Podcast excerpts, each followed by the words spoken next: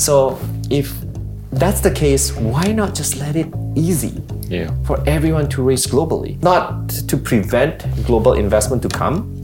The key is how to make sure when they started to come in, how do we make sure that they come in for investment purposes only, not to control certain things that is valuable to Indonesia.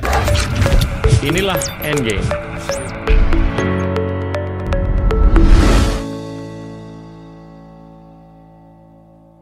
Halo teman-teman, saya sering kali ditanya di sosmed. Saya ingin ikut berkontribusi untuk Indonesia yang lebih keren di 2045. Baiknya mulai dari mana?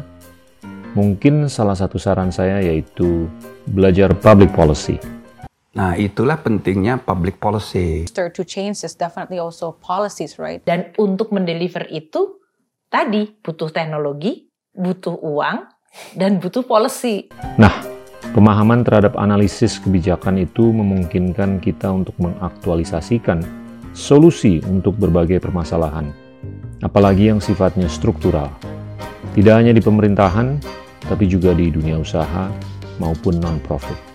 Mantan Sekjen PBB Ban Ki-moon, Perdana Menteri Singapura Lee Hsien Loong, dan jurnalis Rachel Maddow, semuanya adalah lulusan jurusan Public Policy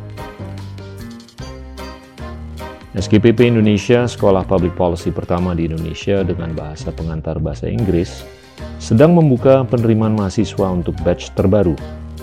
Untuk detail mengenai program dan cara mendaftar, atau sekedar berkonsultasi mengenai rencana karir teman-teman ke depan, hubungi SKPP Indonesia melalui link yang ada di deskripsi. Now back to the show. Halo teman-teman, hari ini kita kedatangan Vince Iswara, CEO dari Dana. Vince, terima kasih bisa datang ke acara kita. Happy to be here, Pak. Very honored. Oke, kita tuh eh, biasanya ngobrol eh, panjang, tapi di awal waktu tuh mengenai masa kecil narasumber. Cerita, Anda lahir di Jakarta, terus Benar. sekolah di mana, terus bisa keluar negeri, terus bisa sampai ke Dana tuh gimana? Silakan. Oke, siap Pak. Um, jadi saya lahir di Jakarta. Uh, my parents itu uh, dua-duanya um, udah um, keluarganya udah lama di Indonesia. Jadi uh, my father itu dari Malang, uh, my mom itu dari Madiun. Uh, that's great story itu um, benar-benar I love hearing the story karena my father itu sama uh, my mom go to Jakarta itu uh, melalui kereta api. Ketemunya di kereta api atau Oh udah enggak, ketemu itu sebelumnya duluan? udah ketemu. Jadi Oke. mereka ke, mereka itu waktu di Madiun Malang dari kecil itu ditemen, dikenalin gitu ya. My father dikenalin sama adiknya my mom. Uh, terus ya they started uh, since they were very young. Uh, they got married there. Uh, terus pertama kali mereka mau benar-benar usaha gitu venture kan mereka ke ke Jakarta gitu. Uh, I don't know if I should tell tell the story to my yeah. Oh well, it's okay. It's a long time ago. so my father goes to Jakarta without paying. Oh, Oke, all forgiven. Uh, and how he he did it without paying? He he presented his journalist card, fake journalist card, saying I'm a journalist. Wartawan, wartawan. Oh, oke, bukan wartawan di mana? Oke. Yeah. terus I have a news story that I need to go to Jakarta. Terus dia ke Jakarta. Terus dia mulai mulai started dari itu. Jadi mereka itu adalah benar-benar keluarga entrepreneur uh, from very beginning. And my mom and my dad itu started together. Jadi they've been partner their whole life. Wah, Bisnis apa? They still do. Uh, mereka do a uh, trading company. Uh, trading company um, uh, brought in uh, machines gitu from Germany, from Japan, um, from other areas in the world into uh, factories in Indonesia. gitu. Oke, oke. Sampai sekarang. Sampai sekarang. Wow. Yes. Oke. Terus lahir di mana dulu di Jakartanya? Ah, I forgot arasnya. I have I have in my mind the pictures-nya gitu, ada gitu. Masih tem- tempatnya udah kayak masih kayak sekolah-sekolah yang sekarang gitu, kayak kos-kosan gitu. Eh, cuma hospital and Oke. I was a very very little baby. Oke. Um, mereka pikir itu petit banget babynya. Cuma sekarang I'm taller and than than my parents. um, uh, and yeah, it's a Sekolah di I would say I have a very lovely childhood. See, Very good. my parents are great, mereka akur. Um, uh, I remember gitu, my first trip ever when I was young itu ke Danau Toba. Ada fotonya waktu satu tahun. And just sedikit gitu, jump to the future. Uh, and, and I went back to Toba just uh, last year uh, again. Udah berubah banyak. Oh. Infrastrukturnya udah jauh lebih bagus. Bagus sekali. Tapi indah sekali. Tuh. Indah, bagus sekali. Saya pergi ke itu tempatnya Bung Karno. Oh my Yeah. god, Yeah. so nice. Itu bisa mirip kayak Geneva. Lake Como, Yes, iya kan? yes, Lake Como, ya betul. Dikitarin sama banyak sekali apa ya aktivitas dan komunitas. Bagus, Dan- bagus, bagus banget gitu. Saya ke Samosir, saya saya juga tinggal sehari di Dairi, Ya. uh, experience gitu. Kan kita waktu sana itu lagi sedikit fast forward, nanti story lebih banyak lagi untuk uh, gimana empowering lokal UMKM supaya go to go digital gitu. Jadi I go to areas around Danau Toba, liatin mereka kayak gimana, problemnya kayak apa, and so many things that oh my god, there's just so many potentials ya Ya. di Indonesia itu. Ya. Okay, let's go back to the stories. Jadi, um, when I was uh, itu, yeah, I had a very uh, lovely childhood. I have Yeah. uh, two younger sisters. Yeah. Uh, uh, they're a bit far apart from me. So my second sister is five years apart, uh, and my uh, third sister is uh, um, well, sorry, my first sister is five years apart. My second sister is uh, six years apart. Uh, so we had a pretty good uh, age gap. Uh, when we were younger, we fought a lot.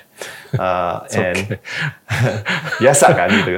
Terus my sister was very smart very smart. I mean, you know, all of you who have a brother and sister, or you have children, uh, tell your children to do this. Um, in order, and I love to read. I love reading, right? Since I was little, nggak tahu kenapa. Terus, in order for us to be akur, what my sister did, she actually bought books, buy, bought manga comic books for me you know, giving me keep giving me books to read. And then we become so peaceful because we we got the same interest Yeah, gitu yeah. Terus kita bisa baca together, we can share it. I buy books for her, she bought book for me. So that was funny. Anda sukanya buku apa? Fiksi atau non I? I love reading. I don't Apa aja? apa aja. Okay. So I, you know, there's always a question: uh, which one is my favorite book? Or I don't have any. Okay. I love reading, and from any genre. Okay. I love fictions. I love non-fictions. I love documentary. I love historical. I love um, business books. Yeah. I love uh, namanya futuristic concept. Yeah. Um, I love books. I love reading since I was small. Saya juga kebetulan suka baca, tapi kalau ditanya preferensinya apa, lebih non fiksi daripada fiksi. Nggak tahu gimana, kayaknya lebih kena. Bukan ya bisa juga sih baca yang fiksi, tapi lebih nggak tahu lebih lebih nyetrum. Gitu. Tapi that's that's good kalau bisa baca dua-duanya I love in equal proportions. I love story. Dalam arti gini, I love um, story that resonate. Ya, Itu for me, that's more important. Yeah. Makanya it doesn't matter for me fiction or non-fiction as long as it resonate. oke. That for me, then it becomes a beautiful Yeah. uh, piece. Ya. Terus SD, SMP, SMA di mana dulu? Um, SD uh, karena kita dulu tinggalnya di utara uh, di daerah Pluit, jadi SD SMP saya di Tarakanita. Um, terus SMA saya ke Semak 1. Um, itu at the time still uh, sekolah yang paling intens. Kenapa disebut intens? Karena itu satu-satunya sekolah uh, SMA atau apa pun juga ya, um, itu yang mulai jam 7 pagi, selesai jam 3 sore, uh, terus Senin, dulu ingat kan kita semua itu Senin sampai Sabtu loh, tapi Sabtu setengah hari, setengah hari Iya, kita itu jam 7 sampai jam 12, jadi setengah harinya normal bagi yang lain. Nah, setelah selesai sampai jam 3 sore, eh, hari-hari biasa, itu biasa kita les lagi, karena anak-anaknya kompetitif semua. Jadi jam 7 pagi sampai jam 7 malam itu biasa semua akademik tuh. Ya. Uh, it's very intense, tapi I feel grateful juga karena ketemu tuh orang-orang pintar tuh kayak apa. Ya. Yang bener-bener yang genius gitu. Itu s- apa namanya? World Silver Olympic Medalist of Mathematics. Itu di zaman saya tuh. Terus nanti ada juga apa namanya? National uh, Physics Champion. Uh, gitu-gituan semua orang-orangnya gitu. Terus Sekarang pada ke mana aja tuh yang dulu juara? Banyak jadi scholars. Tapi ya amazing gitu, hebat banyak jadi scholars. Terus ada banyak juga yang jadi very accomplished uh, uh, professionals. Dulu ada Iya. teman yang dari di jadi pernah jadi CEO-nya GE uh, Capital Indonesia, pernah jadi, terus sekarang juga jadi one of the partner in Accenture, kayak gitu. Jadi ya very accomplished lah, karena mereka pintar-pintar semua. Ya. Over there I'm standard. I won't say that I'm top of the bukan class. bukan patokan kok SMA. But I was one thing that I a bit regretted and also a bit gitu in my um, academics when I was younger. Just a bit regretted, uh, and I wish I could have learned it sooner, which I learned later on in life. Put more time studying. um, dalam I I process things pretty fast. Oke. So um, because of that, I took it for granted. Jadi I study usually a day before or a few hours before, um, a lot of times. Cuma uh, because I don't know what's the reason. Itu sih. Um, for me, academics is just about achieving grade kan. Yeah. The reason is just get a good grade. Cuma then what gitu. Yeah. Jadi good grade, uh, yes, masuk ke ranking, maksudnya uh, you can, you know, you can be pride to your friends and families. Cuma at the end of the day, um, the sense of purpose-nya itu masih sedikit kurang resonate with me. So for me, it's like as long as I can get good enough, that's good enough for me. Jadi for me, good enough means that then I just need to study like a day before.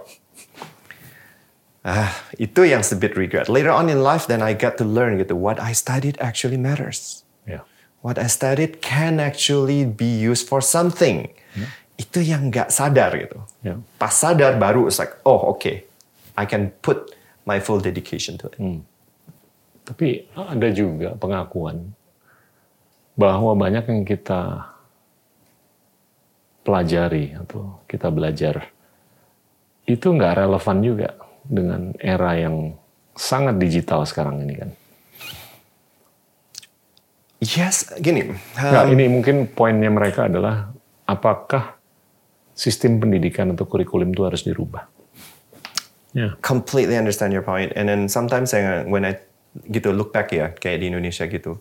Dulu zamannya saya itu ada sekitar 12 mata pelajaran waktu SMA ya. Iya. Sebenarnya ke- make sense gak? Karena gini, I don't think you can anyone can be special good at 12 good things gitu. Iya. Uh, uh, 12 subject matters. Iya. Uh, I don't think anyone can be very good at 12 subject matters. It's too much. Uh, terus dalam arti kan kalau mau jadi juara satu, you have to be good at majority of them, right? Karena apalagi kayak di SMAK satu, you have to be very good at all of them. Iya. Karena competitionnya is very crazy. Uh, terus kalau udah lulus, would you use these 12 subject matters? Nah itu, jadi pertanyaannya it's more on do you should you specialized? Yeah. Kan kalau sekarang itu kan sekarang Yeah, specialization, ya yeah. kan? Specialization matters gitu. Kalau generalize ya you can good, but I think you you're gonna be stuck somewhere because Yeah. some somebody else gonna be spe- specialized in certain things. Iya.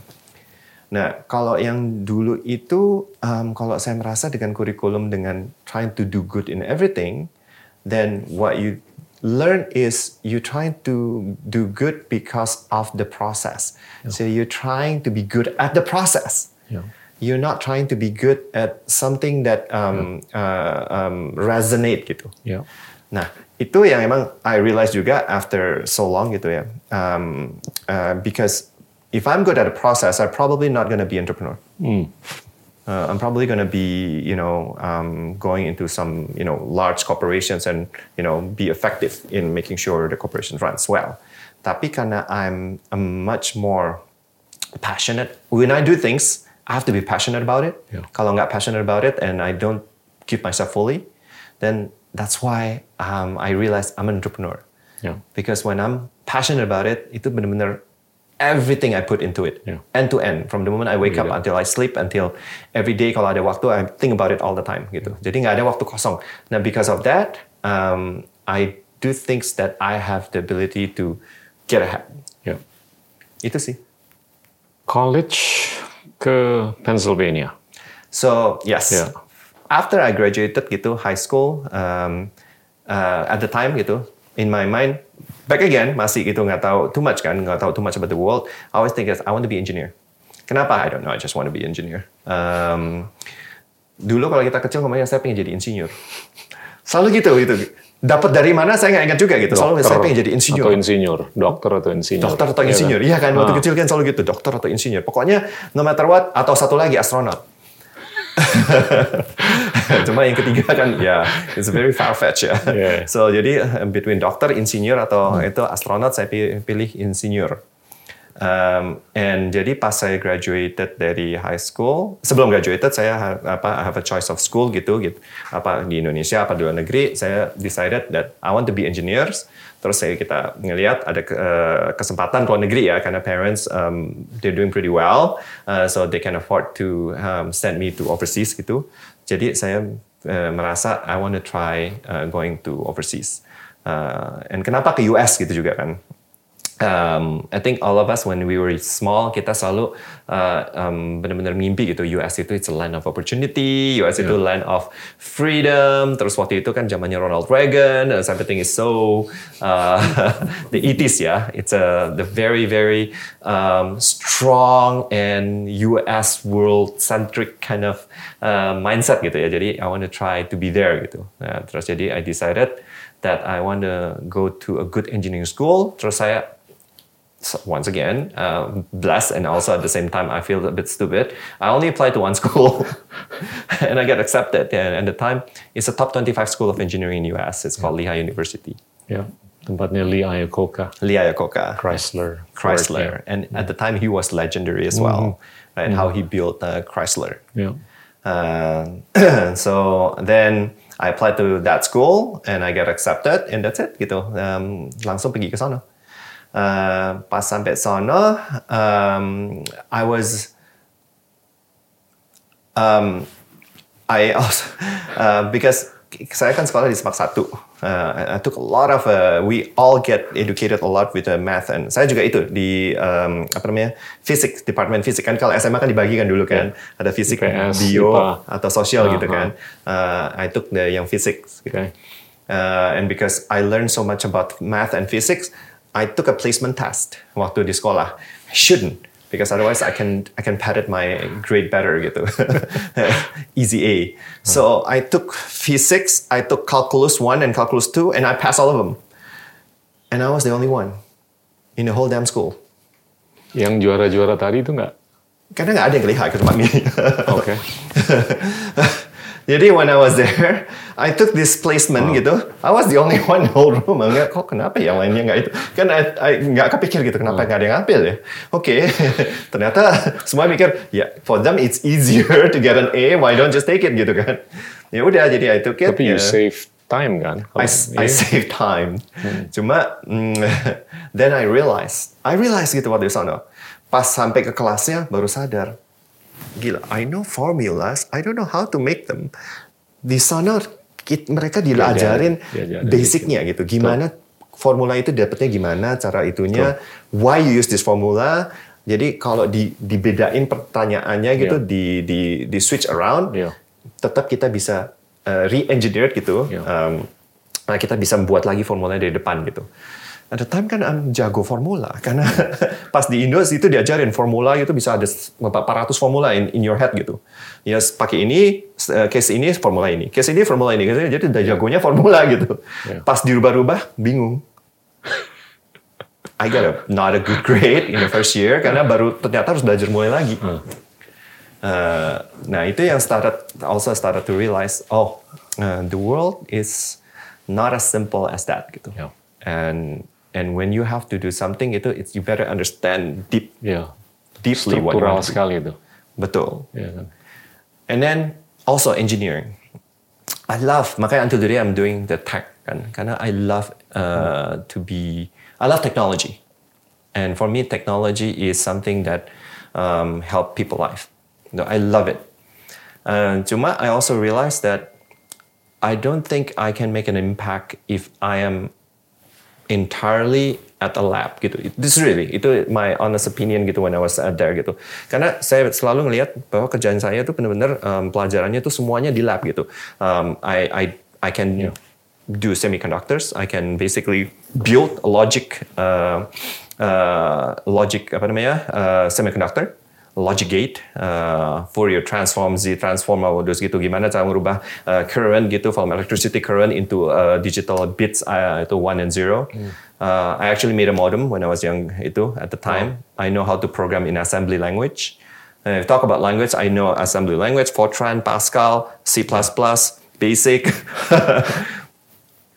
Yang sekarang Python segala bisa ya. Uh, Easy. It's.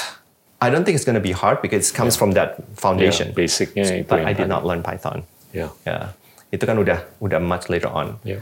So when I realized that um, engineering itu banyaknya itu benar-benar it's you are um, working in this very um, close environment Yeah. among of course among you know your peers and everything which is they're very smart as well right cuma I don't see immediate impact to the people Ya.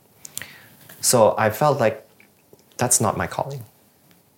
I felt like I want to be able in a place in the positions where I can help people use technology Yeah. instead of just trying to develop something yang mungkin have impact, mungkin have not. Because as a researcher, that's what you do, right? Ya.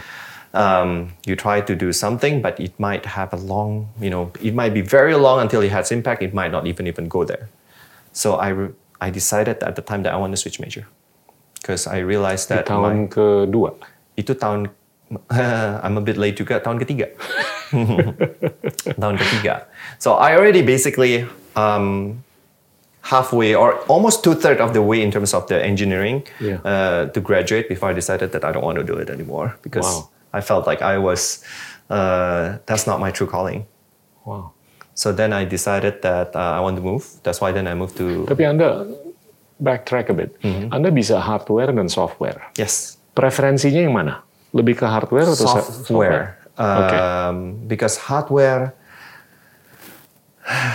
hardware is very, um, it's, it's very specific ya. Let's put Yeah. it that way. Itu jadi hardware itu it's actually not that complicated and one zero is actually is about how you can make sure you can calculate the one zero faster gitu. Makanya kalau dilihat itu semuanya how to uh, to all the improvement we have the last 20 years is how to make sure that it can go the gigahertz can, Yeah. can be faster and faster and then people can calculate faster so then it can create a result. It's not that complicated because material science itu doesn't move as ya, fast. And Lehigh at the time was one of the best material science uh, um, uh, unit in the in US ya, um, in terms of the school. Ya. Uh, saya udah lihat tuh waktu zaman itu, that was 1993, 94 ya. Itu udah ada fiber optic, udah ada yang apa namanya um, broadband fiber internet, itu semua udah ada gitu materialsnya. Ya. Cuma they don't move fast karena material science is it's a very ground to elements yang di earth gitu lah ya. Betul. Nah, terus kalau saya lihat dari situ, uh, makanya it didn't move as fast. And then I want to be in software because the applications can move Lebih faster. nyambung ke humanity juga. Betul. Yeah. But back again, in your computer engineering, you are working on the platform and infrastructure layer, not on the what we call the business or a um, uh, consumer interaction layer. Jadi Yeah. also slow. Ya. Yeah. So then I decided that no, that's not where I want to be. I want to be impactful faster. That's why I switched to business major. Oke. Pindah lagi ke Pindah, California. Pindah ke California to Loyola University.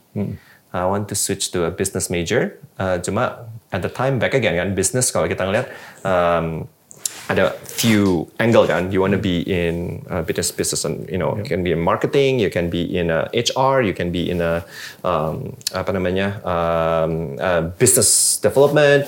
Uh, I decided I want to be in finance. Why? Because that's closer to me. I'm good at math. Um, I'm very logic, and I came from an engineering background, so the closest to me is finance. So that's why I choose the finance major. Okay. Terus I graduated, uh, and then after I graduated, I that's US kan, di Loyola. I decided I want to continue into a master degree, um, uh, and I choose to study in Japan. The Waseda. di Waseda. Uh, few reasons as well. I actually got accepted uh, in as a uh, accounting major master degree in um, uh, USC. Okay. because I took a GMAT and I did pretty well. Um, and but I decided that I want to go to Japan Okay. um, because I felt like uh, if I already understand the Western way of thinking, so I want to understand also the Eastern way of thinking. Yeah. Um, and for me, uh, you know, if in order to be part of for you know like doing business in Asia, which is that's what I want to do, right? I don't want to be just stuck in in US, gitu, Yeah. continuing my career path there. But I know that I want to go back to Asia. I need to be able to have Ya, two Barat dan Timur yeah, mindsets, Barat and Timur. So I choose Japan because at the time Japan was, you know, um, that was ni- 90s, right? Japan is still at the top of the Yeah. World in terms of the technology, in terms of uh, business wise. So that's why I took an opportunity to go to Waseda. Ngambil? Um, MBA, Okay. uh, and uh, specifically in uh, strategic management. Oke. Uh, why specifically strategic strategic management? Well, because at the time, uh, I still remember, uh, consultants, consultants, and investment banking was all the rage, right? Yeah, yeah. Everybody wants to be in consultant. Everybody wants to be in investment banking. So, and the way to get there is strategic management. Iya. yeah, I was a time of a, I was a, I was a, uh, not yet set on, you know, specifically, I have to do this no matter what kind of uh, mentality, more on uh, what's in at that time.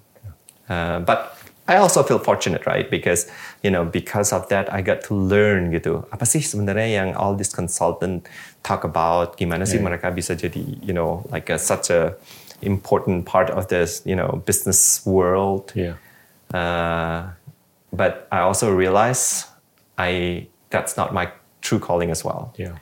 Uh, so when I took uh, my MBA, uh, it happens that I took um, a lot of credits early on during that time, and I finished all my re- credit requirements to graduate itu uh, very early. The first year, I finished everything first year. Wow. Um, As as opposed to two years. Two years. Okay. Yes, it's a two years program, but I finished um, a lot of the credits in the first year. Uh, that also gave me an indication that actually I'm not stupid. Um, I'm actually I've, I have a brain. um, Ter- tervalidasi. In that part, yes, genetically I'm okay. Uh, I have a brain, but uh, then I also realized that I need passion Yeah. in order for me to fulfill it, right?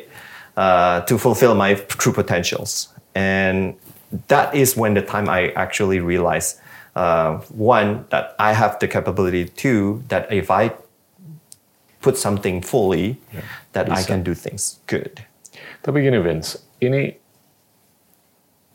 kalau saya lihat akhir-akhir ini perusahaan-perusahaan teknologi di dunia lah yang gede-gede, itu mereka ada kecenderungan untuk merekrut engineers.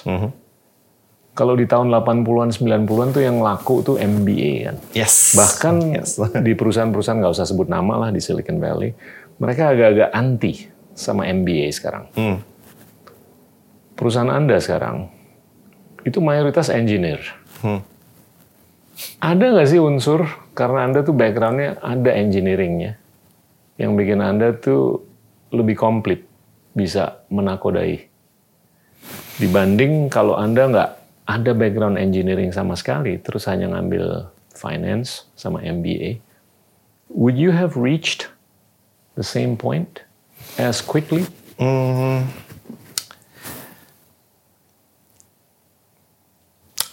It's a very hard question that easy to answer tapi kan because I happen to have that career that Yeah. path. Jadi for me it's kind of given ya. Yeah. But I would say knowing what I know now, it actually doesn't matter um, what your uh, background is as long as you're good at it. Yeah. Because kayak sekarang nih kita kayak di Dana, um, we, for example, right, we're not necessarily only hiring, you know, people who has engineering background and engineering experience before. We're not necessarily hiring hiring based on where you graduated. Yeah. I don't believe that either. Yeah. We care more about one. Uh, Kalau engineers, when you we test you on a specific um, area that you are applying for our company and whether or not the result actually shows your capability. Betul. So by merit, right? If if you're an engineer, if you're part of that, if you graduated from Venus, if you graduated from um, you know overseas, if you work in a very big companies, it doesn't matter. We have to test your capability. So you join us by merit. That's one. If you're non-engineers, specifically, we also did the same. We asked you what is your background, for example, in terms of marketing. Uh, have you have an experience with FMCG? Because why? Because we are a consumer business. So and our consumer business it reach a mass scale. So have you had experience with handling the you know um, a type of campaign that handle the masses? Uh, are you do you know understand about brand? Do you understand about digital marketing? Depends, right? Specific areas, everything. Kalau mereka good at that, regardless you have engineering background or not, we don't require you to have it. Oke. So once again, it's more about focus and specialization. Iya. It's not about you need to have an engineering. Iya. For me, engineering is a skill, not a like a, a tech knowledge is a skill. Yeah. It's not a char- part of your character. Iya. You can learn it. Iya. And at the end of the day, technology is tools. Yeah. Technology, it's not Yeah. human element. Iya. Itu sih. Ini saya mau agak tarik dikit nih. Sorry kita agak lompat, tapi ada beberapa pertanyaan yang berkembang dari ini. Kalau kita bandingkan ya, pemikirannya si Malcolm Gladwell, the 10,000 hours, Yeah. itu Yep. kan Yep. intinya kan spesialisasi. Yeah, I said Iya that a lot in the company. yes, I do.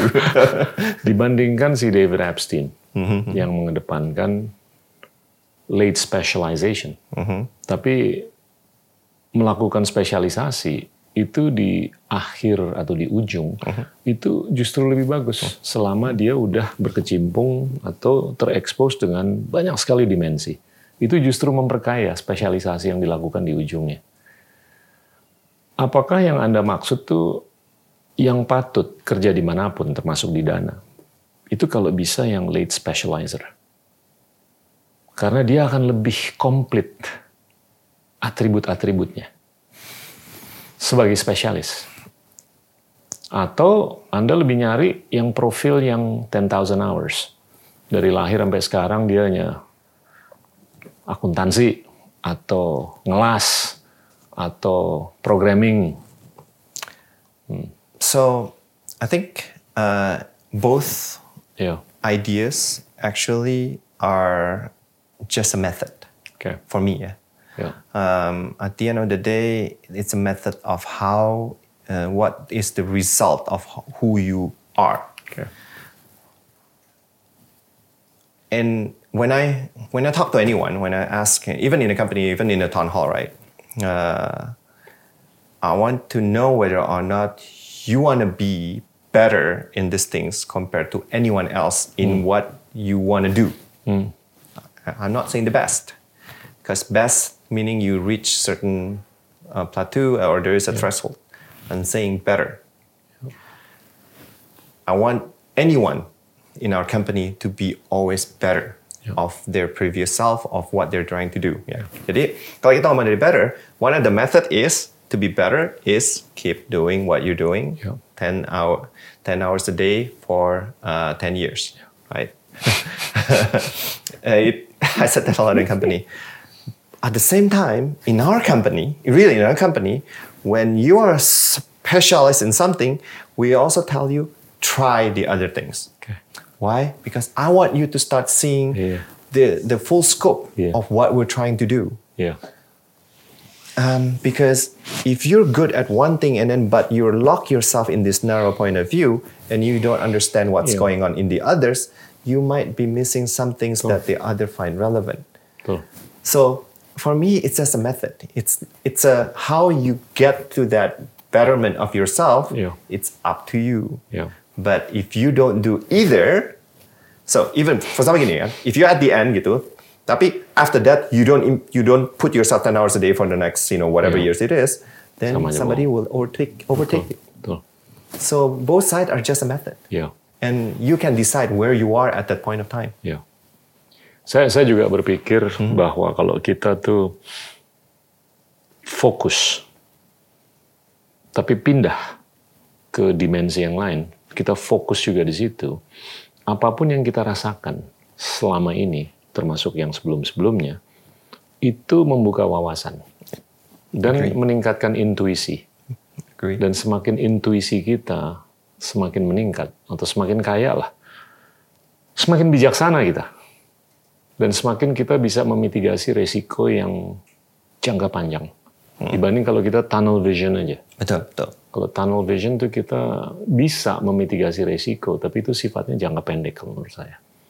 Betul. Tapi at the same time, be careful. Dan jangan sampai fokusnya pindah-pindah keseringan juga. Oh iya iya, iya. Itu pasti yang- pasti. Jadi kalau udah sampai ke tempat parkir yang baru, nongkrong di situ. Betul. Iya kan? Jangan geser-geser.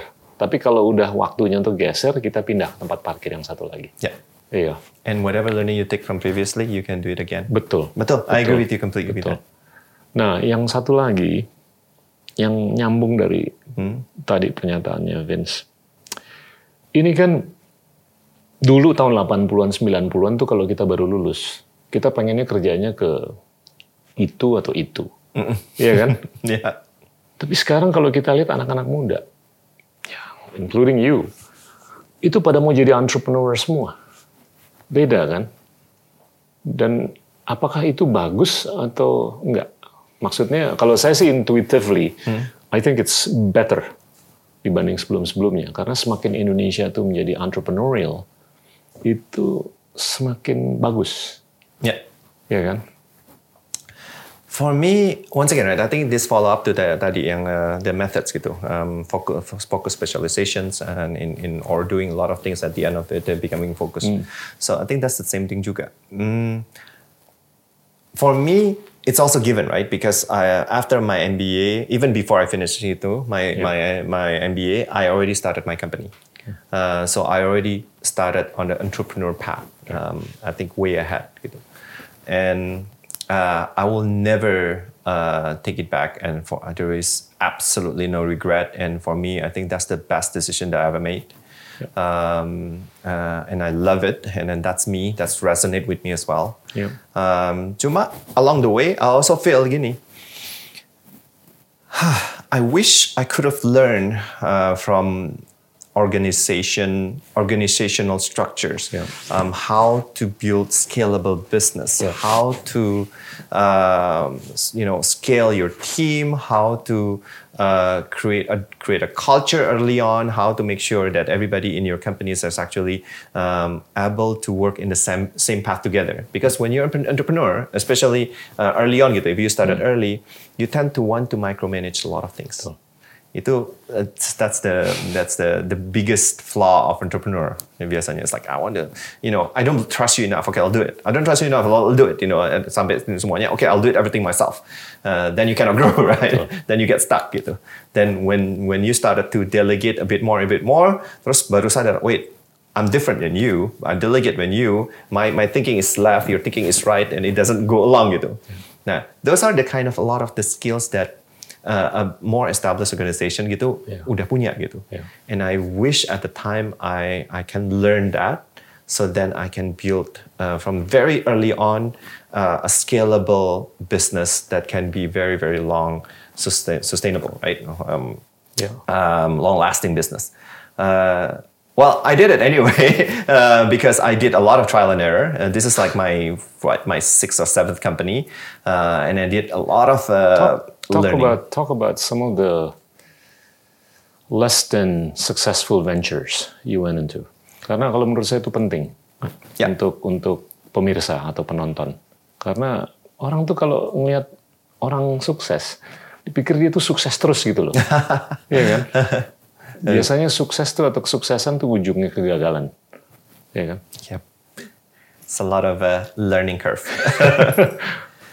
Jadi um, a lot of things ya. Jadi kalau kita ngomong dari my first business gitu, when I started, you know, uh, right even before I graduated, um, wonderful ideas. Uh, It's a yes, wonderful ideas. At the time, it was very revolutionary. I get a lot of BCGs and McKinsey consultant come to our, uh, you know, come to our office and say, "Wow, what you're doing is, it's, you know, it's very, very interesting, and it's, it's not even being done yet in in, in the Western world."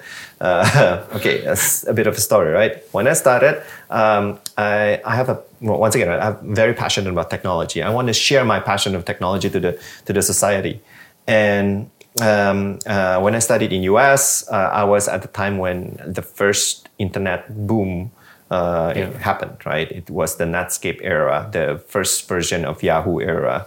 Um, I don't know if anybody of you ever yeah, heard yeah. of Netscape. Yeah, yeah, yeah. yeah. We went a- through that. yep, AOL. Oh my gosh, that was very early. So I went through at the very beginning, gitu. Terus I it's like, oh, this is so interesting, gitu.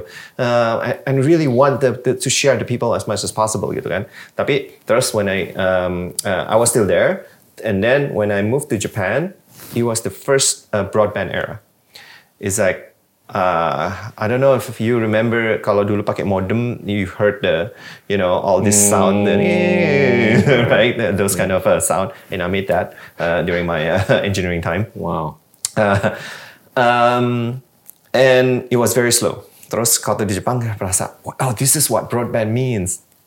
You can start video sharing. You can start everything. We can be animated. Everything is so fast, and all the things that you need to search in the internet gitu bisa yang tadinya will take hours gitu untuk few subjects sekarang within minutes. Sometimes seconds is done. So that's I want to share that. So that's why my first business we created this technology company uh, technology um, uh, center, we call it technology center, that um, actually open for everyone to come to use per daily basis, per hour basis, per weekly, per monthly basis. Uh, and then we have uh, broadband internet. We have a lot of uh, desk and meeting rooms and terminals. Uh, so people can use it. People can work there. People can um, have meetings there. People can uh, work remotely there. Sounds eerily familiar. exactly right. Uh, and every week we have uh, an event by technology companies to share their product, to share their uh, um, uh, their their uh, new launches. Uh, you know, Intel, Microsoft, uh, CBN at the time, um, uh, Chief, sorry, Chip, Majalah Chip. Um, Adobe, uh, um, Autodesk, they all do that regularly in our office. And this is a, um, a facility of what currently we call co-working space. Terlalu, That was- terlalu visioner. 2001. So I learned very hard lesson at the time. you might be ahead. You might have great ideas. But if the market does not accept it yet, Yeah, then whatever good ideas you have might not work. Most likely will not work. Yeah. So you have to understand the market needs. Nah, itu. The market needs and what you want to do. Yeah. That's my first lesson. But I feel grateful, grateful as well with that because after that we have a lot of uh, contact with the with the technology companies. We have a lot of uh, um, uh, reputations building right from there. So I got a chance to work with some of them and, and incubated few companies. Uh, there's a company that we're doing a broadband pro- providers, uh, internet broadband providers for um, buildings for enterprises. Um, so uh, at the time, if you stayed in Hotel Mulia, Hotel Dharmawangsa, Mandarin, El Meridian, that was provided by my company. All the Well done. internets. Well done. Yes. So and uh, happy customers. Uh, they've been with us a lot, lot of time, right? They've been, they've been with that com- our company for a very long time, and then some businesses use this as well. So it was a, a pretty successful business. I managed to sell it to other companies, and you know, uh, I consider that a successful as- exit. There's another company that started because of that incubation of the co- true collaborations with um, um, uh, um, the Autodesk uh, and Ma- at the time a Maya uh, 3D application program. So we created a computer graphic animation studio. That was also very early. That was 2002, guys. Um, but we work a lot with our architectural company. Uh, so a lot of the buildings developed in Jakarta actually, uh, their visualizations, their marketing promo- materials and promotions is actually done by our companies as well. Um, yeah, and that company turns into a, one of the first digital com- marketing company in Indonesia. Halo teman-teman, terima kasih sudah menjadi teman setia Endgame. Cek rilis terbaru dari Future Narrators Merchandise Collection dan dukung terus misi kami untuk mencari ide-ide terbaik dari narator-narator keren lainnya. Link pemesanan ada di deskripsi. Now back to the show.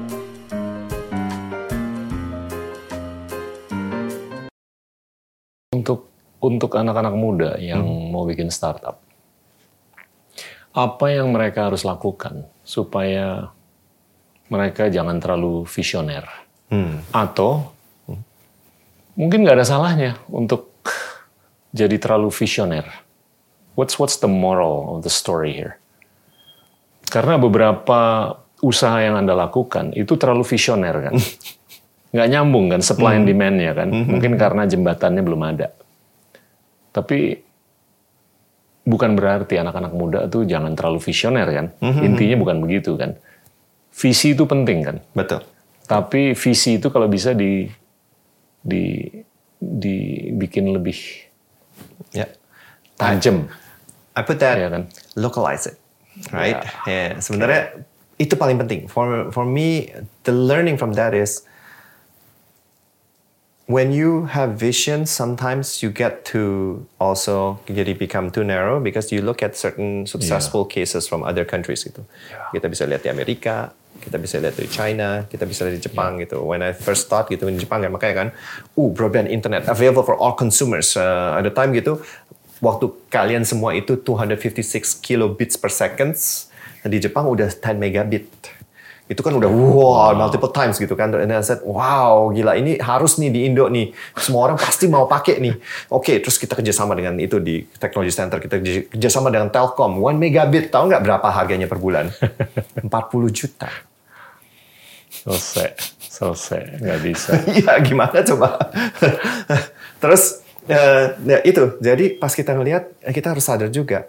Sometimes the visions, sometimes the case study that happens somewhere else, itu we have to see the reality-nya, application-nya. Apakah marketnya sekarang satu?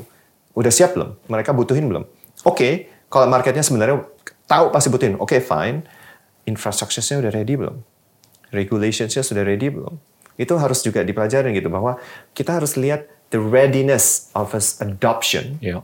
Itu udah harus siap. Baru kita ngelihat apakah kita bisa address, address the customer needs.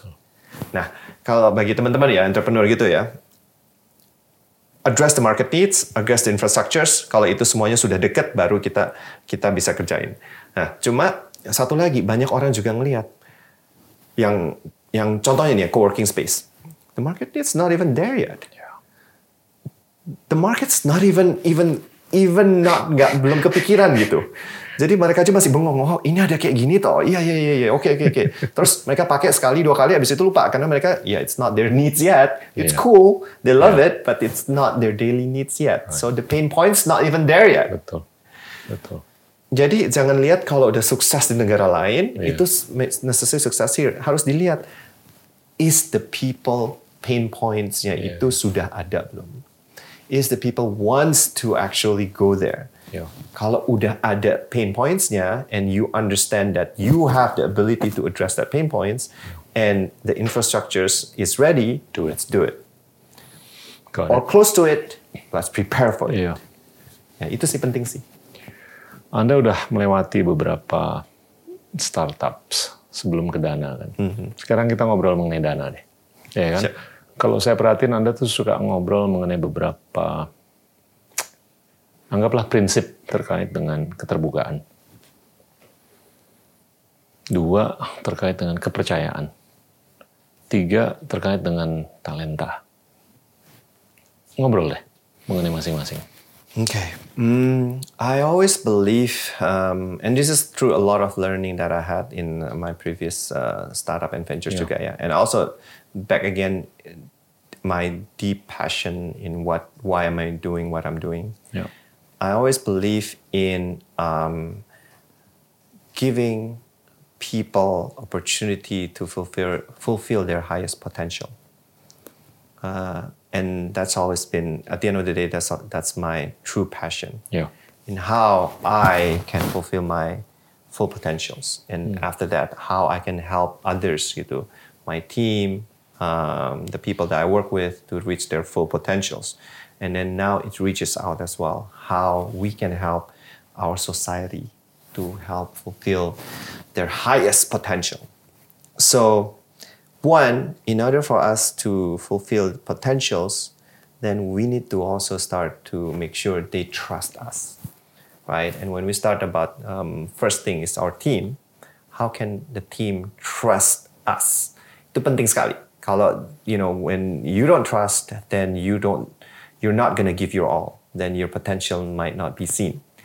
So transparency itu salah satu yang paling penting di perusahaan karena with transparency there's not gonna be bureaucracy, there's not gonna be politics, there's not gonna be something yang pokoknya ah enggak lah nanti ma- maunya yang ini cuma ngomongnya kayak gini. Yeah. It's not about that, right? It's about hey, we all here together because we believe in the same dream, Yeah. want to achieve something, let's give it our all. So transparency is very important. And because of transparency, the trust can be built gitu. Ya, kepercayaannya selalu sekarang udah ada nih. Betul. Nah, dan kepercayaan it's something that um, it has to once again, right? It's a, I I love to use this word resonate with everyone. So one of our culture, most important culture, is integrity. Uh, and when we said integrity, is integrity on our on all level, right? Um, And because with integrity internally, that means we can give integrity externally Sure.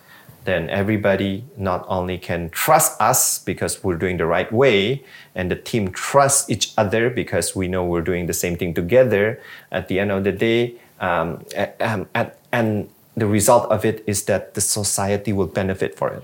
So that's why it's such an important word. So karena kita udah uh, kepercayaannya udah di sana gitu, that's why then all of us can work together to achieve the vision faster and better. That's why the high potential for me it's all about. Right. Oke. Terus Dana ini kan udah memiliki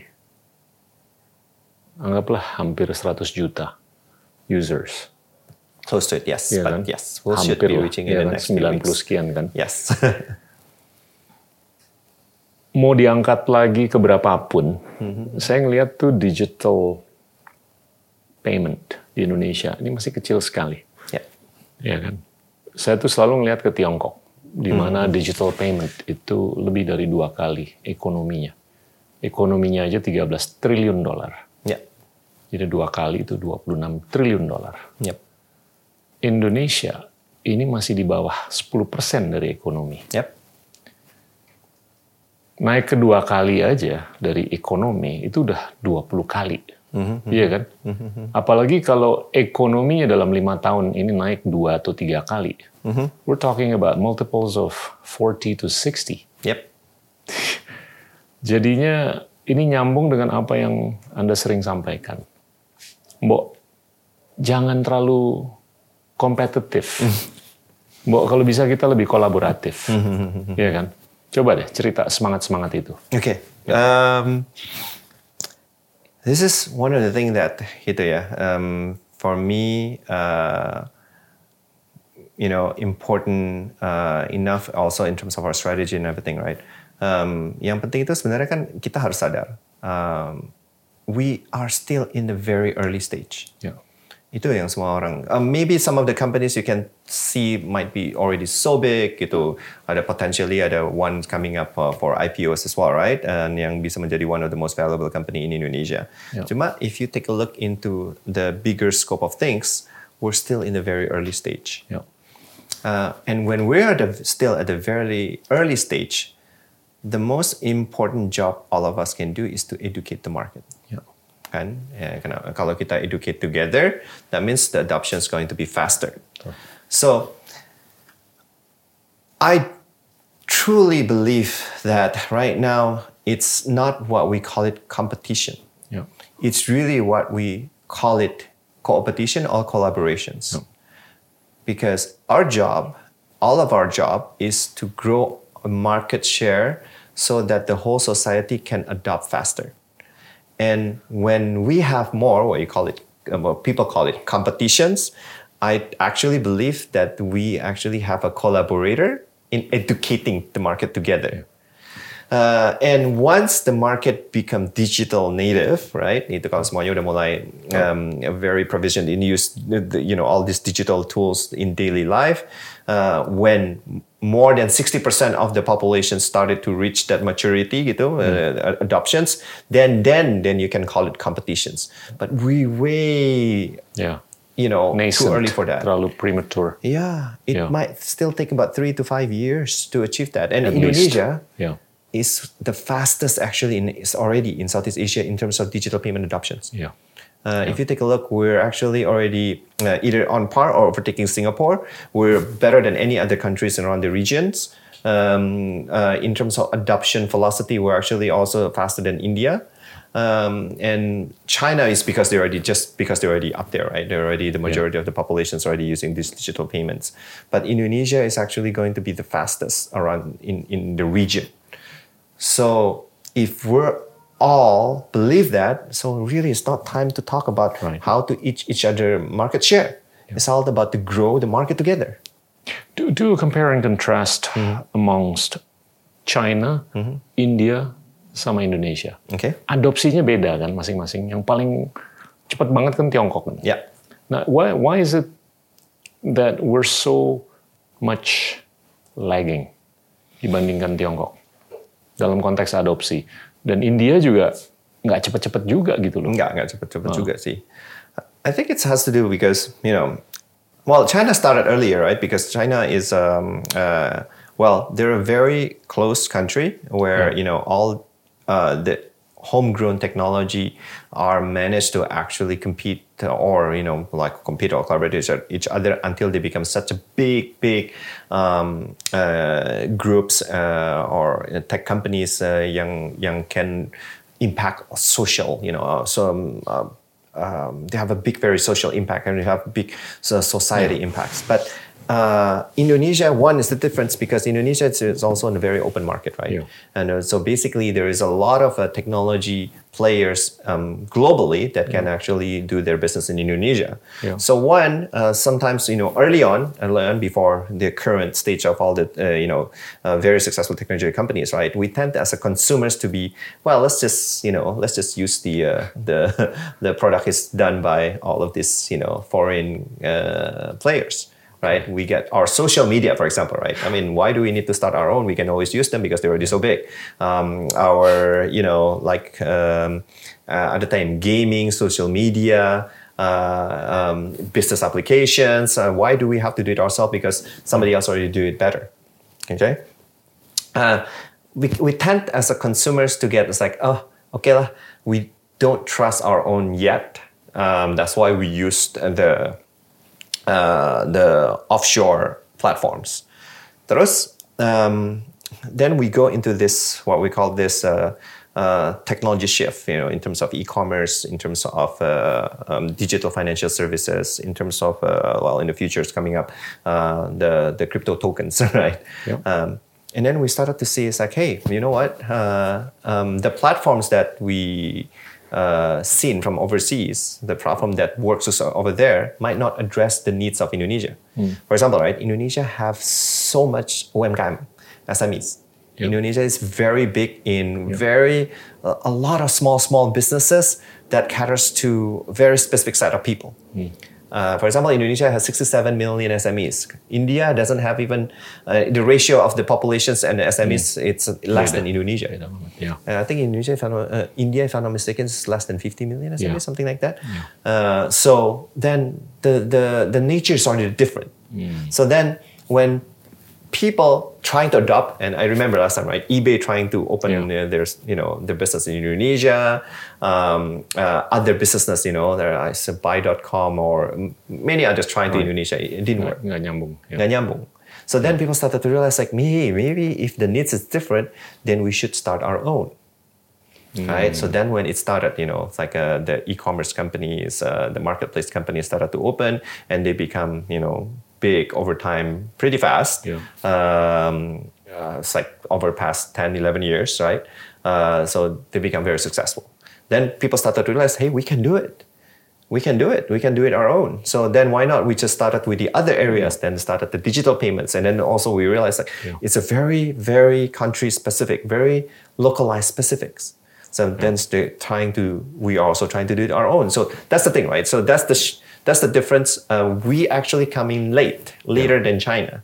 But if you take a look into um, when we started and the adoptions, we're actually even faster than China Yeah. in terms of adoption change of when Yeah. we started.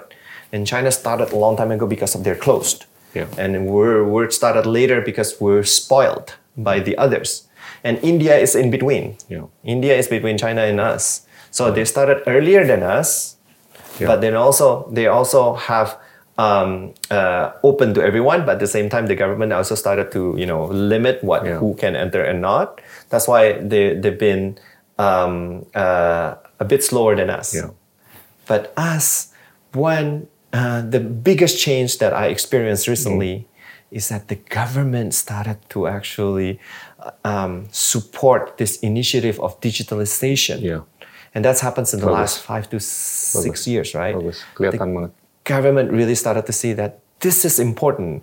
Uh, I, I, I was at the um, Bank of Indonesia meeting a few few days ago, and one of the top three pillars of Indonesia next uh, im- important uh, prioritization is one of them is digitalization. So the fact that the government is fully supportive and really not supportive in just saying Yeah. it, but really supportive in actions, the regulations, the dialogue, the support, the collaborations with the market industry that we're having right now, it's better than even most countries. Iya, iya. Penting Globally. untuk mereka bisa menunjukkan keterbukaan. Ya. Ya kan terhadap apa pun lah, progres ataupun inovasi. Yeah. Ini kalau saya lihat memang oke lah, to be fair, kita tuh mulai dari base yang kecil sekali. Makanya adopsi atau adoption rate-nya ini tinggi sekali kan. I mean, one would expect within logic that this would decelerate. Kalau saya ngelihat tuh ada beberapa batasan yang cukup struktural. Ini tergantung secepat dan sejauh apa kita bisa mengedepankan literasi digital. Yang kedua, bagaimana kita bisa mengawal hygiene digital. Yeah. Ya kan? Ketiga juga kalau menurut saya tergantung uang beredar. Yes. Iya kan? Yes. Mau kita jungkir balik kayak apa kayak ya adopsinya tuh akan secepat sejauh uang yang ada. Yep. ya kan? Tapi kalau uangnya itu terbatas, cuman segitu-segitu aja tanpa ditingkatkan ya kita mau jungkir balik 24 kali ya cuman dapat segitu. Ya kan? Coba ngobrol deh Vince mengenai literasi, hygiene, dua-duanya digital ya dan yang ketiga mengenai uang beredar. Okay. Um, let's start with the literacy, right? Ya. I think in regards to literacy, so here's the thing, right? Kalau kita pertanyakan apakah digital itu sudah um, adopted by my own, most Indonesian, and this is a funny uh, conversation that I had um, for the past few years. Kalau people tanya, uh, hey, uh, have you connected to internet um, or do you use data service? Uh, most of the people say yes, but some of the people, you know, in in in older generations or some rural people said no. Tapi kalau dia tanya, udah pakai Facebook belum? Udah dong. udah pakai Instagram atau WhatsApp belum? Udah dong. Oke. Okay. so, to be honest, you are already digital lit- literate, right? You are already digital literate, but you are limited into certain categories only. Karena that's what you feel is um, that's relevant to you Yeah. for now. Uh, and if I ask, you know, seriously, if I ask Facebook, it's like, hey, how many Indonesian actually use uh, your services? Oh, they already said 200 million. oh, okay. I mean, basically, that's almost everyone, right? Because the 50 million could be the all the the very much no, the 60 million can be the very, the older generations or babies, right? Which is very difficult.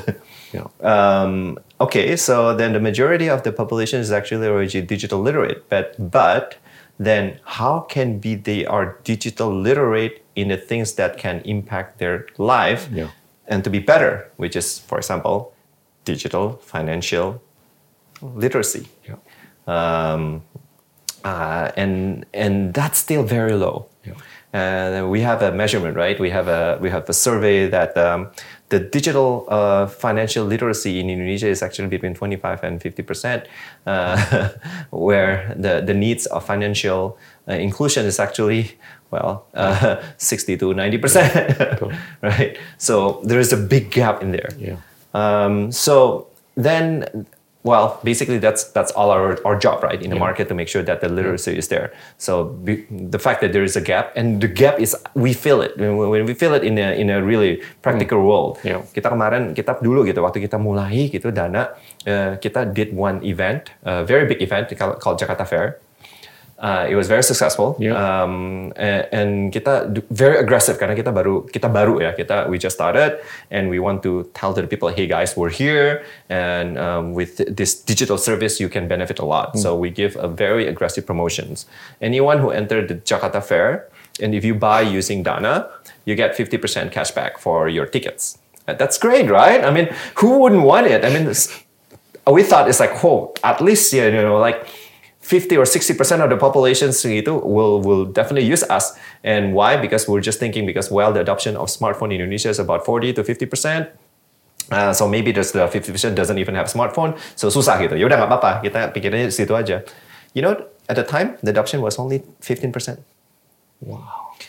And we were like, okay, why? So we actually, and that's, we feel it on the day one, day two, right? It was a month, uh, a whole month event. So I actually go down with my team and it's like, take a look at what's going on in the market. So we take a look, all of this generation X, sorry, generation uh, millennial and the generation Z, they immediately, oh, Yeah. okay, yeah, okay, install Dana on the spot. Tapi yang tua-tua enggak. Heeh, di- install terus dipakai. Terus di belakangnya ada ibu-ibu.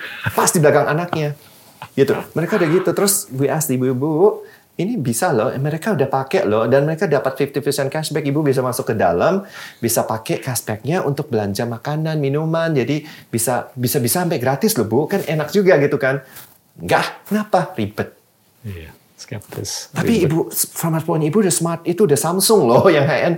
Itu langsung dapat enggak ribet. Sampai nggak ngerti gitu. Gimana ya cara ngomongnya? Wow. Wow. so Biar anaknya ngomong sama ibunya.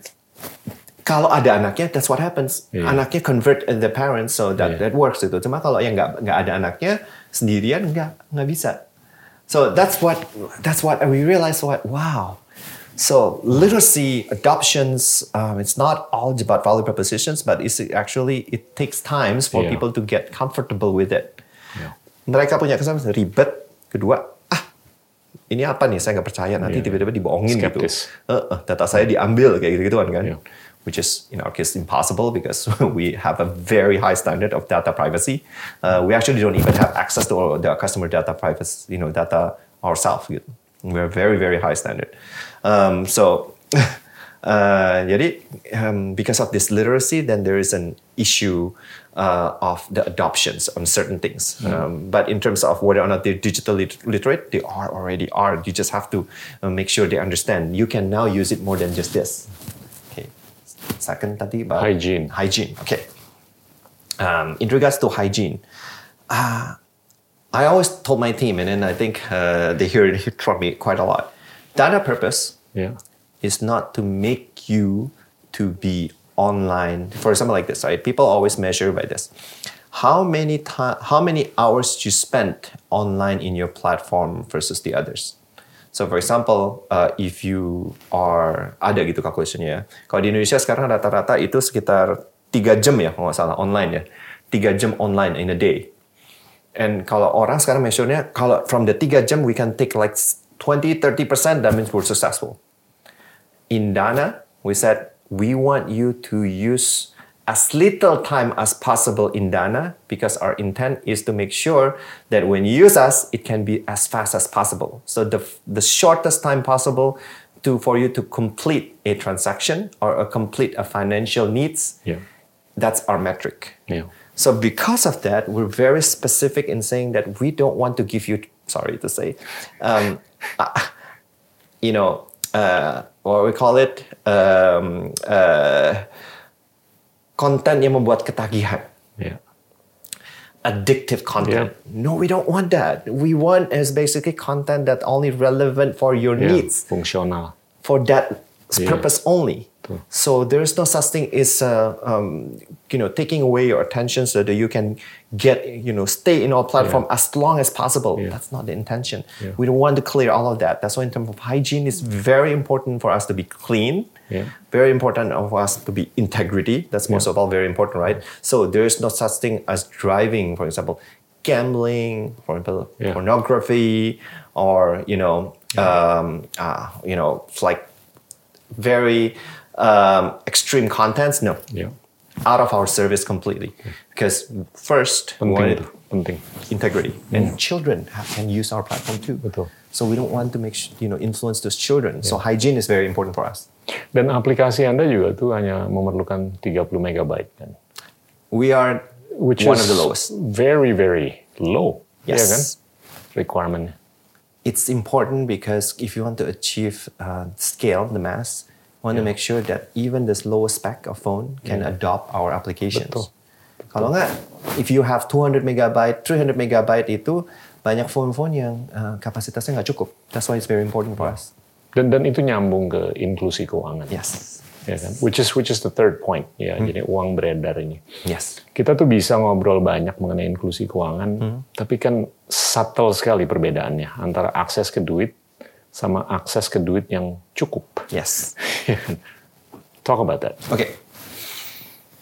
So um, I agree what you're saying, right? I mean, in Indonesia, I think the circulation of uh, uh, money is still uh, lower than what it should be. Yeah. Um, and I think there's a lot of it related to the inefficiencies. Uh, for example, right now, um, I heard right, uh, if I'm not mistaken, 3 trillion uh, just for uh, you know our Bank of Indonesia to distribute money all over uh, cash gitu tunai ke all over Indonesia, uh, and that's just you know uh, new money distribute. Yeah. Um, when you talk about um, uh, the circulation of the money, uh, banyak sekali masih retailer-retailer gitu yang yang yang you know mass retailers. In order for them to receive money from their outlets, itu can take two to five days. So it's very slow. Because of the velocity, the slow velocity of the movement of these transactions, because of the settlement time, the reconciliation time, collection times, jadi uh, the circulationnya itu masih inefficient, masih small. This digital is one of the way, the best way, the only way actually to accelerate that. Yeah. Imagine now it comes in time when you get paid, when the merchant get paid, you actually receive the money right then, right now. You can use it right then. Right. You don't need to put your money into a bank again, and then you don't need the money in the bank account, for example, to. Um, sorry, you do need it in a in a digital way. I'm not saying it, but not physically. You don't need to go to the bank branches to store the money, Right. and then you can use it for later on to pay for your bills, to later on for pay your suppliers and everything to transfer your money out gitu. Apa kalau you, if you don't go to the bank, you go through uh, money uh, apa namanya transfer money transfer kayak Westall can have it, uh, those kind of services. It can get into you know a bit pricey. So then, uh, one, the the uh, velocity, um, the acceleration is going to be there. Two, the cost associated with it. You know, a lot of people don't realize that, and this has been researched uh, globally. And I'm actually we're going to work together with uh, Universitas Indonesia to do a research together for Indonesia. Yeah. The cost of cash handling. Uh, Mahal. there is an article uh, globally and said the cash, cost of cash handling itu between 5% to 15%. A lot of people don't realize that. A lot of people think money is actually cash is actually the, the most efficient. It's not. It's the worst. It's when you receive money, you know, in cash, there's so many that can go, go wrong with it that the cost associated with it is 5% to 15%. Okay, what can go wrong? Fake money, money broken, money stolen, reconciliation error, um, um, or we got there's a phishing now. There's a basically uh, penipuan. So there's a lot of it. There's a lot of it that can be associated into cash handling that people don't realize it before. So we're gonna make a study about it, uh, and especially for Indonesian market, and see understanding in the real market Penting. how much is cash handling cost is, and with digital, it's practically zero Ya. one, the cost is almost zero because it's so much efficient. too. and people still miscon- mis you know um, have a big misconception in this. It's actually more secure. Yeah. It is more secure in the right way. It is more secure. third is actually one more thing. You can you have a transparency. It's Hmm. faster for you to process it. So your business, you know, you know how long uh, uh, one business actually to reconcile every day Yeah. just to make sure their accounting books and their invoices and their bank accounts is the same Betul. takes hours. Tuh, With this, it's real time. So Saya so tuh pernah di Tiongkok dua tahun yang lalu di salah satu kafe gitu. Saya udah ngeluarin tunai.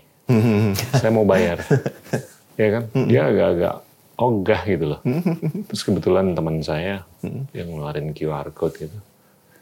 Dia lebih mau terima pembayaran pakai QR code. Saya tanya kenapa? Iya kalau saya terima tunai saya harus rekonsiliasi di ujung hari gitu. Jadinya itu nyambung lah dengan penjelasan Anda. Nah ini kalau kalau saya lihat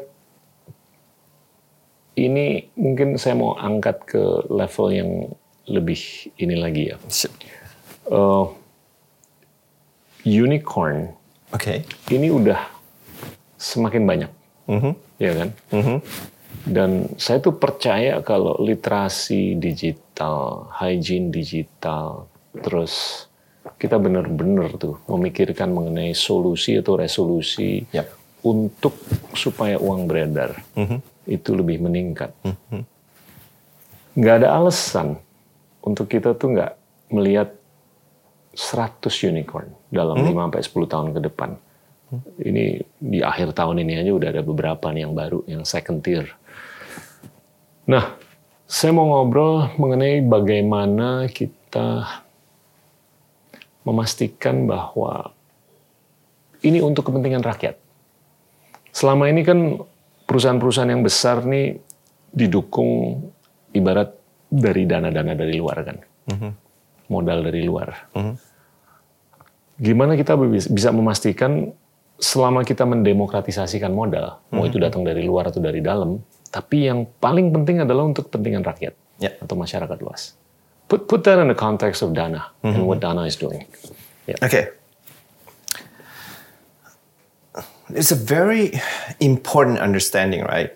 That entrepreneurship or startup is a very risky endeavor, Yeah. right? It's a sometimes it works, sometimes it doesn't. Uh, I think we discussed a lot about how it it could it could go wrong Yeah. in our conversation before, right?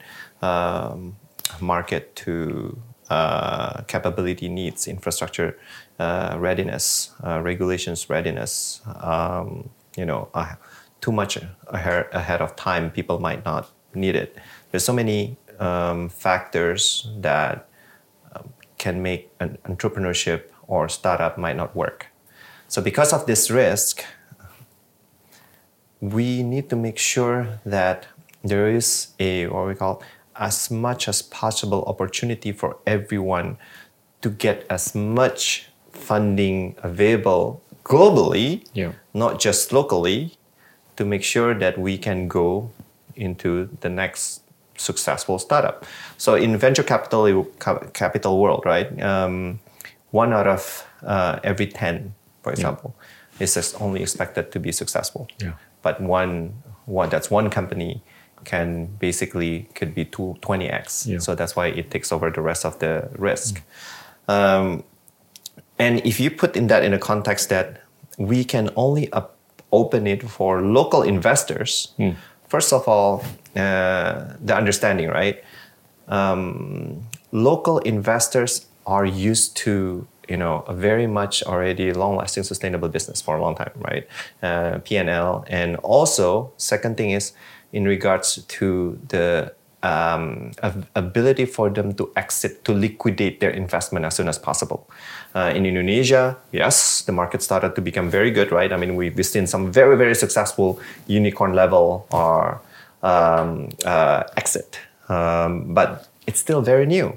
So the comfort level of them of having this into very uh, um, uh, BAU day to day uh, popping up, you know, liquidation or um, you know exit or IPOs kind of scheme scheme uh, scene is still very new.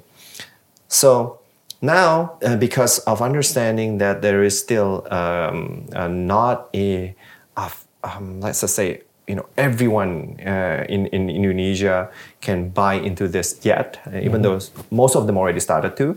Uh, and also, still, even if all of them are ready, as a market, Indonesia, it's still part of, even no, we're not small, but the global is still much bigger. So it's very very important that we as an entrepreneur have as much potential asset as possible globally. Yeah. and the thing is here's the thing right? Especially in indonesia. You know a long time ago like 10 years ago people would say indonesia is only good if you know you have a you have blue chip companies that is already um, have profitable have, um, you have a good balance sheet or financial reporting uh, and you have uh, um, close to you know the top of the um, uh, rank in your business uh, um, ranking uh, or in, in, in your um, landscape. Now, um, everyone's looking in Indonesia as really a country of uh, very hot startup Yeah. that potentially can be the next unicorns. That Yeah. not only potentially can have really really good way to be unicorns. So we're sexy. Yeah. So if that's the case, why not just let it easy? Yeah. for everyone to raise globally. Yeah. Because because the key is it's not how to make it, um, uh, you know, it's it's not to prevent global investment to come. The key is how to make sure when they started to come in, how do we make sure that they come in for investment purposes only, not to control certain things that is valuable to Indonesia. For example, right, data sovereignty. Sure. For example, right, it's the rights, um, um, uh, the IP protections, intellectual property protections, Right. Uh, data sovereignty, intellectual property um, protections, and how it actually encourage to grow local talents. Right. So if we can address all of these Right. three, why would we try to stop it? Yeah. We Yeah. should open it I as agree. much as we can. I agree. Dan dan saya ngelihat postur untuk data protection di Indonesia dari sisi regulasi ini menuju ke apa yang sudah dipeluk oleh Eropa. Yes. The GDPR. GDPR, Ya yes. kan? Yang menurut saya sih jauh lebih indah. Yes. Lebih konservatif. Yes. daripada apa yang mungkin kita lihat di Amerika Yes. atau di tempat lain. Yes. Itu secara nggak langsung memberikan comfort untuk kita yang mau mengibarkan bendera nasionalisme apa pun lah ya. Terus yang kedua juga tadi intellectual property. Mungkin kalau yang ketiga ini terkait dengan talenta. I might even go further untuk mendemocratize talent supaya talenta lokal itu juga bukan hanya bisa di nurture oleh kita tapi oleh siapa pun dari luar. Yep. Iya Agree. kan? Completely agree. Jadinya exchange of ideas itu penting untuk mendemocratize talent. Dan dan saya ngelihat modal sih mau datang dari mana aja oke-oke aja. Ini demokratis kok. Tapi selama kepentingan nasional Yeah. ini dikedepankan, Agree. ya kan? Agree. Okay, let's let's you know spend the next few minutes on your end game. Okay. Kita kita biasanya narik jauh nih tahun 2045.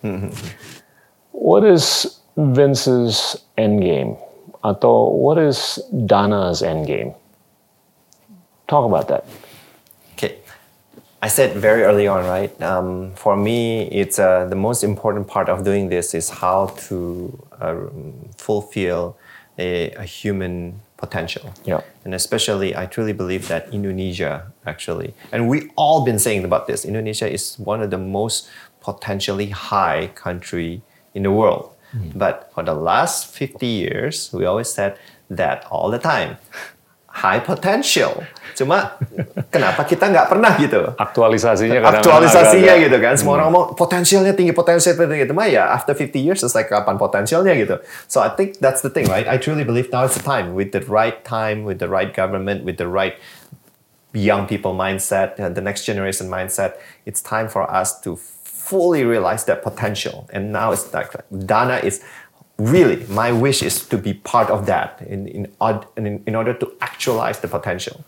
And for me, that's why the end game is is that um, I believe having a platform like Dana that can really help um, people's life, especially we call it always daily financial needs Yeah. And when we said daily financial needs, that implicates who? Everyone. Everyone. Everyone in Indonesia, whether or not you are Generation X, Millennials, Generation Z, whether or not you're big companies, small companies, SMEs, that you all have, we all have a daily financial needs. And when we call about these daily financial needs, but these financial inclusions, right? And who are going to be most benefit about, about all of this? Uh, this is the what we call the SMEs. This is what Yeah. we call the mass populations. And when you call, we we keep talking about democrat, democratizing um, talents. I'm always talking about democrat, democratizing financial services. Betul. So everyone, you know, anyone, you know, if you want to start with one rupiah, you can do it.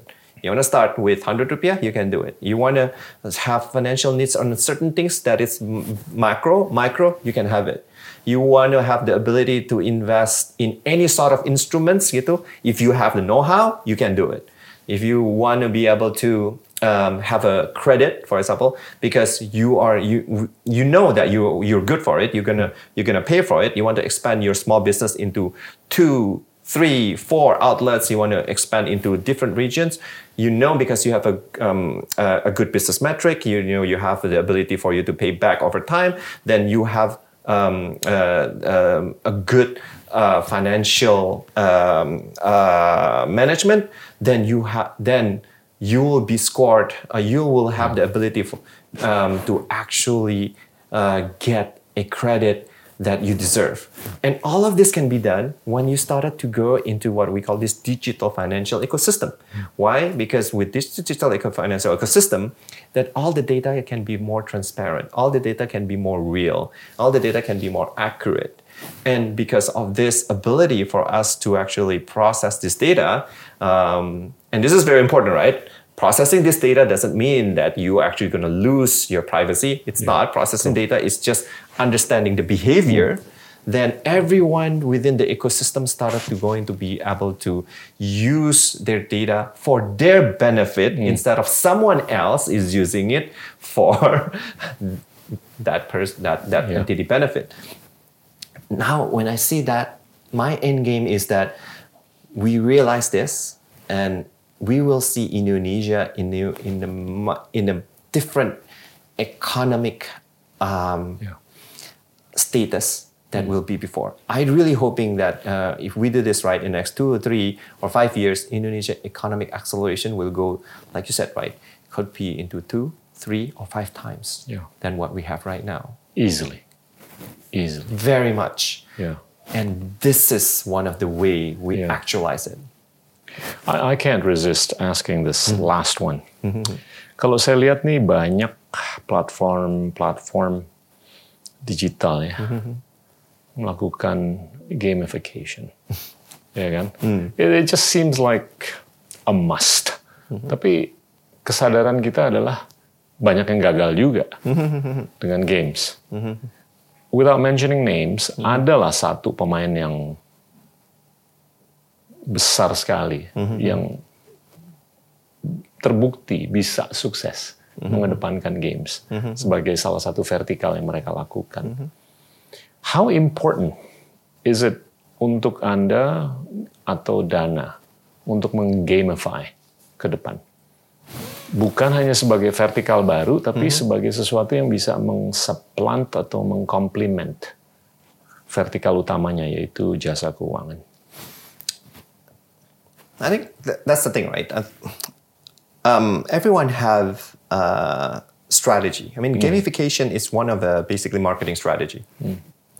Um, once once again, right? I mean, the the conversation about how to make sure that you are remaining in certain ecosystem as long as possible. Yeah. Uh, that could be a strategy because when you spend most of your time in that environment, it is most likely the next things you're going to do, uh, whether or not in terms of uh, commerce, whether or not in terms of payments, whether or not in terms of financial services, and then it could go to there, right? Um, but also, there is a dangerous part, and which is I learned because I have a company previously called Indomog. um, that's very much in gaming uh, um, industry. Uh, we were actually um, uh, the largest market share at the time in terms of gaming industry payment. Uh, um, and the issue that I learned from there is you might be stuck into that category. You might be perceived as, oh, you're actually a gamification company. So I will use you in that context. If there is uh, anything I want to do relate into gamifications, I'll go to you. If I want to do other things that not relate to gamifications, then I'll go out. Uh, and that's a very costly learning because I have to restart the company again in order for me to get away from there. Um, so I'm not saying it's a wrong strategy. I'm just saying it's a different strategy. But as long as you're comfortable, you know that you're going to be um, uh, boxed into that. Uh, so then, hey, go for it because that can be a Yeah. big enough box Yeah. right? But in our case, we want to make sure people understand that when you use us, it's really entirely for your financial needs, for your daily financial needs. So we want to be specific, we want people to understand, we want people to know that everything that we do is going to be related to that. So if you ever have that kind of needs, go to us. If you feel that what we give to you is address your pain points and your value propos- propositions, then keep using us. And that actually can be shown a lot. Um, what we did in the last two years, we cut down a lot of our promotion Okay. on our um, marketing campaigns, and we focus entirely on product building product quality, product buildings, uh, addressing user pain points, and they, we've been growing more so than ever. In the last one and a half year, we've grown more than 200%. Um, like you mentioned before, right? We're also close, clo- we're close to 100 million users, um, and we have a very, very active daily active users. Uh, we're doing more than six million transactions a day. Um, we actually, in terms of talent pool, is even we're actually one of the top three uh, companies uh, according to Revo uh, um, uh, in in happiness index.